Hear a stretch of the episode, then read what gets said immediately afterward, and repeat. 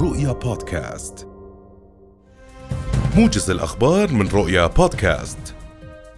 أعلن وزير الدولة لشؤون الإعلام الناطق الرسمي باسم الحكومة فيصل الشبول أن الحكومة بصدد تعديل عدد من أوامر الدفاع بهدف تخفيف القيود على الأفراد والمنشآت وذلك بالتزامن مع قرب حلول شهر رمضان المبارك.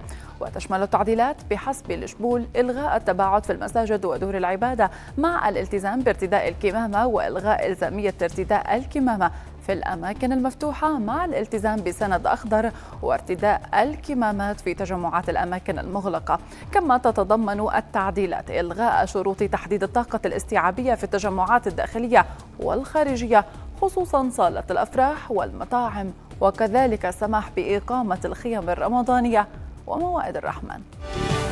قال الناطق الإعلامي باسم الهيئة المستقلة للانتخاب محمد خير الرواجدة أن الصمت الانتخابي معيار أساسي من معايير العملية الانتخابية وتثبيت إجراء العدالة والشفافية بين المرشحين.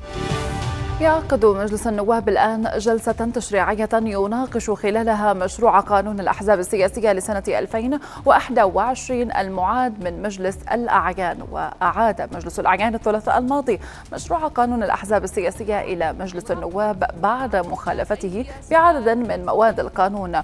ويناقش النواب أيضا استقالة سبعة من أعضاء لجنة الصحة والبيئة النيابية من عضوية اللجنة ما جعلها بحكم المنحلة وفق النظام الداخلي للمجلس أكد مدير دائرة الاستقرار المالي في البنك المركزي محمد العمايرة أن البنك المركزي حريص على خلق توازن بين تعزيز أركان الاستقرار النقدي في المملكة وبين تحفيز النمو الاقتصادي وخلق فرص العمل ودعم القطاعات الاقتصادية المختلفة.